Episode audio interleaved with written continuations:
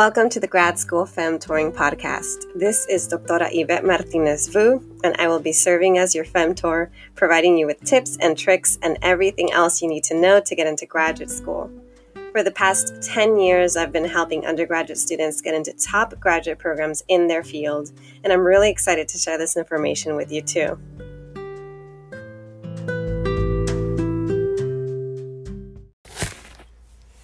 Hi everyone, this is Doctora Yvette. Um, today I'm doing a recording where I'm mostly just going to be speaking off the cuff, just my thoughts with regard to the Black Lives Matter movement, um, what we've been kind of witnessing, kind of ongoing forms of police brutality, the um, understandable um, anger, and um, the protests, the actions and also just in general more folks are speaking out and about these issues of racialized forms of violence uh, specifically violence against black folks. Um, and and now we're seeing more folks who are doing their best to say something. Um, we're seeing more non-black people of color more white folks speaking out, trying to do their homework, making mistakes, um, but um, being supportive of the Black Lives Matter movement. And so I figured this was a good time for me to get back to my recordings, but also not be silent and also not acknowledge that this is you know at the front of a lot of our conversations right now and i think that this definitely has implications for my podcast, for what I talk about when I talk about grad school, when I talk about academia, when I'm trying to kind of advise and femtor you on how to prepare. Um, and so I think really what I want to say is just to remind my listeners that white supremacy is completely embedded in grad school it's embedded in academia as a whole. And so, what now? I mean, in many ways, it's really discouraging to think about oh, what am I signing up for if if I am a student of color, if I am a black student, especially if I am um, quote unquote low income uh, or a student in poverty, if I am um, if I am first generation, if I am not able bodied um, or disabled in some way, if you are othered in any way, shape, or form, if you are oppressed in any way, shape, or form, what does that mean for me in grad school? What does that mean for me in academia? What does that mean for me in any institution? Because, again, it's not, this is not just something that's happening within the realms of the ivory tower. It is happening everywhere. Institutionalized racism is everywhere. And so, what can we do? Do you still, should you still pursue graduate school? Uh, should you move on to something else? should you completely kind of let go of all forms of uh, institutionalized spaces and try to build your own thing? I'm not here really to tell you what you should or shouldn't do. That's a very personal decision on your end. But um, I do want to let you know kind of what you're in for and, you know, whether or not it may be worth it to to try to continue to pursue grad school. So one thing that I noticed is at least in my feed on social media, the conversations I'm part of, the networks I'm involved in. Um, I'm seeing a lot. I, I I'm not. I am on Instagram and Facebook. Not very comfortable using Twitter. That's where um, I self-identify as an older millennial because I never quite got into Twitter. But I have been following some hashtags, um, and you know, I've noticed that um, there are a few hashtags that have been gaining a lot of momentum. One of them is, you know, amplifying melanated voices, and the other one is Black in the Ivory Tower. And actually, I want to shout out the Black in the Ivory Tower um, hashtag because that got started, or the, the, the two individuals that started this were Dr. Shardé Davis and Dr. Joy Woods. And actually, um, Dr. Shardé Davis is a UC Santa Barbara McNair alumna. So that's really interesting. Um, it's an interesting coincidence. Um, but it's great that these two individuals, um, she's an assistant professor at University of Connecticut, and I believe Dr. Joy Woods is finished um, their work at University at UT Austin. I may be wrong, or they may still be a grad student there. Um, but anyway, so they started this hashtag after just wanting to share more about all the experiences of systemic racism in academia. And if you're a person of color, you know what it's like to experience systemic racism. If you're non black POC, you don't know what it's like to be black. I don't know what it's like to be black, but I know what it's like to experience racism. I know what it's like to experience sexism, um, ableism, ageism, um, and I can keep going. But so, Black in the Ivory Tower, uh, if you follow it, you'll you'll start to read horrific accounts of just the everyday experiences that especially black folks um, experience in grad school in academia um, you know for instance you know one thing that a lot of us are noticing especially among white academics is that a lot of them like to just pretend like this this this is not going on and it does not exist. I saw someone posted a tweet that said after hearing about yet another black person being murdered from police brutality, they were asked, "How was your weekend? Did you do anything fun?" Really? Did you do anything fun? I don't even know what to say about that and you know that the you know other folks a lot of folks have been sharing about just continuous occasions where folks have undermined their work where folks have silenced them have spoken over them have had their ideas being claimed by someone else and this not only happens to POC this happens to women all the time where people kind of talk over you um, they ignore what you say, and then all of a sudden, a few minutes later, they're saying exactly what you said, and other people are listening to them, and they, they co opt your your voice and your ideas. Um, and then there's like the added layer of if you are um, a black student or a black academic or a person of color in academia, but then you may also be from a working class or from a poor background, or maybe you're first gen and you don't have the same generational wealth that a lot of your peers have, and you're not getting access to that the same level of resources. Someone someone wrote um, being a first gen grad student with no generational wealth meant I watched my colleagues get professional guidance and financial support from their parents while I fumbled and racked up debt. I'll say I can definitely empathize with that because I am still struggling with trying to pay off student debt and credit card debt that I acquired in graduate school because of all of the hidden expenses. Even though I was technically fully funded, there are a lot of expenses that come up um, and that are further kind of further um, amplified, I guess, by being a parent and just any other expenses if you're a caregiver, if you are um, supporting your parents. Um, a lot of expenses come up for for those of us that come from low income or poor backgrounds. And then actually, Dr. Shardé Davis herself um, tweeted that you know she's, she, it's the experience of being scared that someone will read your tweet, get in there her his feelings and retaliate. It's time to stop bullying, threatening, and black- blackmailing us to stay silent. We are standing in our rights to be truth tellers.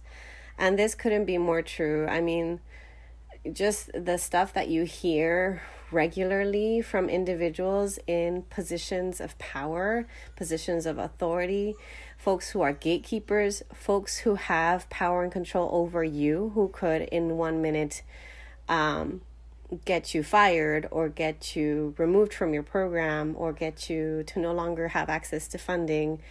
It is scary to speak up. Um, someone else wrote, when you're too scared to like or retweet some Black in the Ivory Ivory Tower stories because they reflect your exact experience, but you know it's not safe, so you just bookmark them to remind yourself that you're not the only one.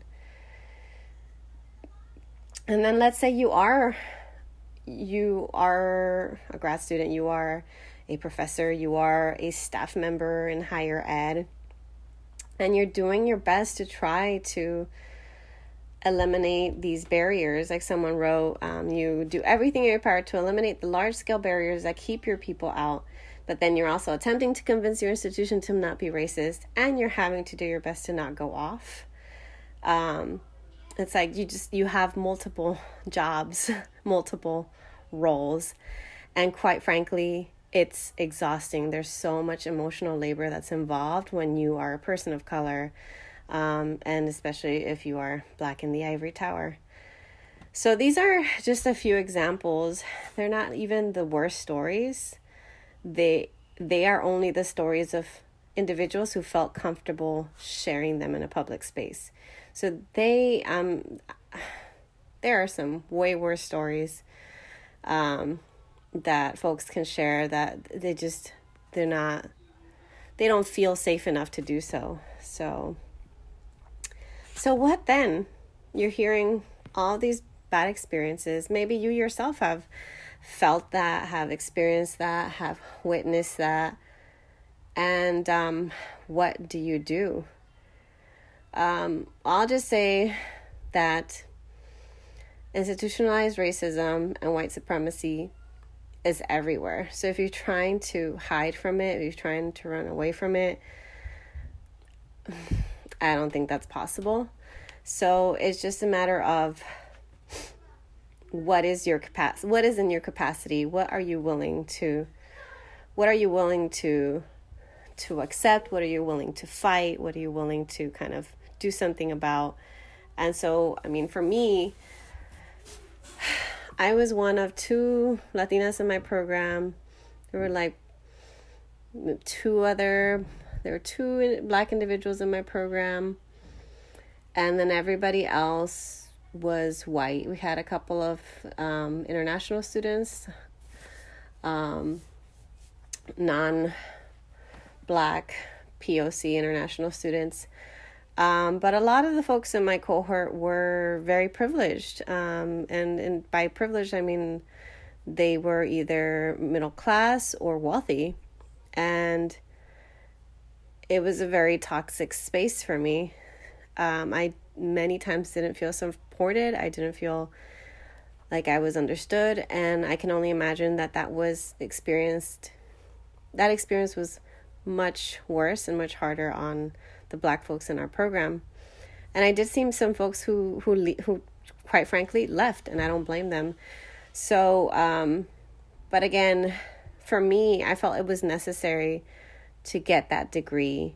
I felt it was necessary, um, at least in terms of my own personal and professional advancement, uh, to have access to knowledge, to gain that sense of consciousness, to gain that skill set, to put me in a position to hopefully get a better job.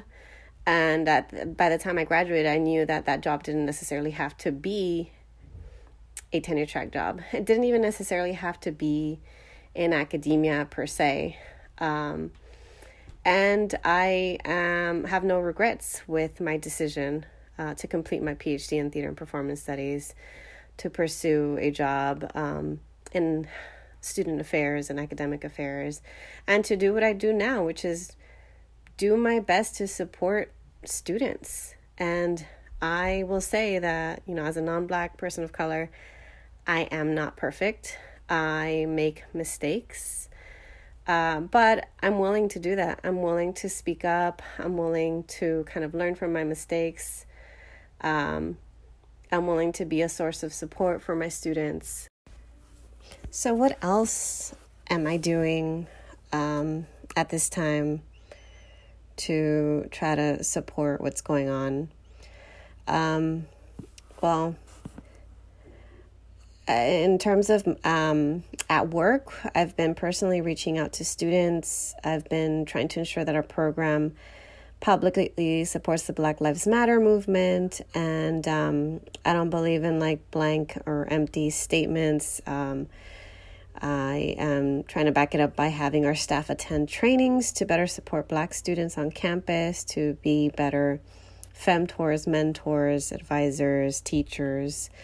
Um, on a personal note, I'm continuing to have discussions about racism, sexism, classism, and so on in our home. Um, you know, with my partner, with my son, with my extended family, um, trying to promote not just an inclusive environment, but a specifically anti racist environment in our home. Um, I am also, as some of you may know, involved in the Chicana Mother Work Collective, where we shed light on the experiences of mothers of color in academia. And for that collective, I've um, drafted and developed a social justice summer curriculum for children, which I'm happy that we'll be able to distribute as a free resource uh, for parents within the next week or so.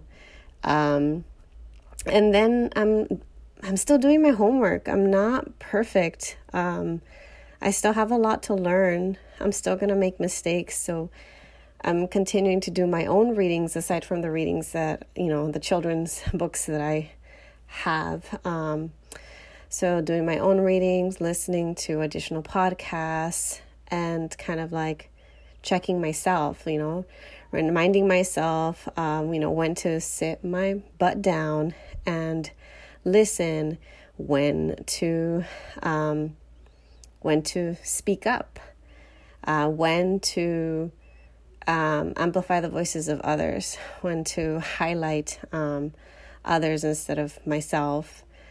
And so, um, with that, I just I want to encourage my listeners to be brave, to do what you can within your limits, within your capacity, you know, that may be attending a protest or multiple protests, that may be donating to causes, that may be spending your money um, to support Black owned businesses, that may be um, having those conversations with your family, calling out your racist relative, um, being willing to speak up and speak out um, because you know, if we don't do that homework at home,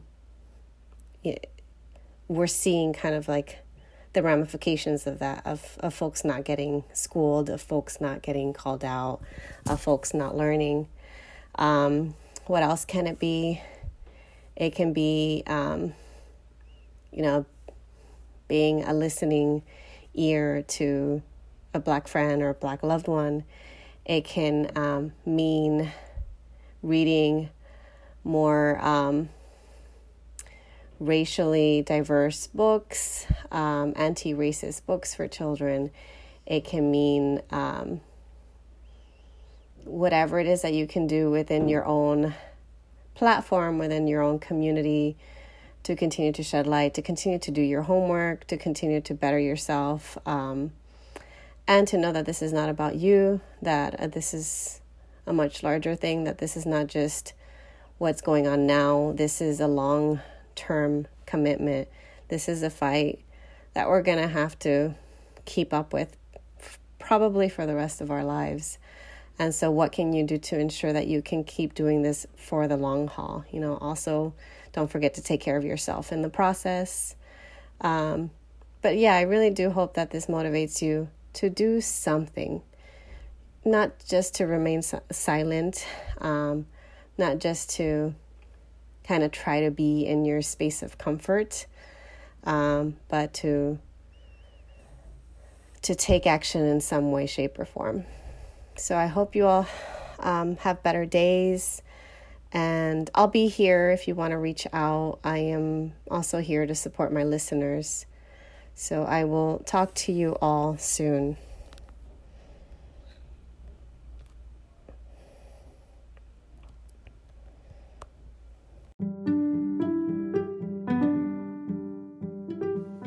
Thanks so much for joining me in the Grad School Femtoring podcast.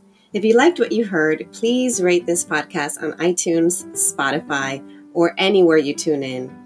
You can also support the podcast by donating to my Patreon page, Anchor page, or Venmo account, which is at Grad School Femtoring. If you have questions or episode topics, you can contact me by sending me a DM on Instagram, sending me an email to gradschoolfemtoring at gmail.com, sending me a voice message on Anchor, or sending me a message via my personal website at YvetteMartinezVu.com. Until next time.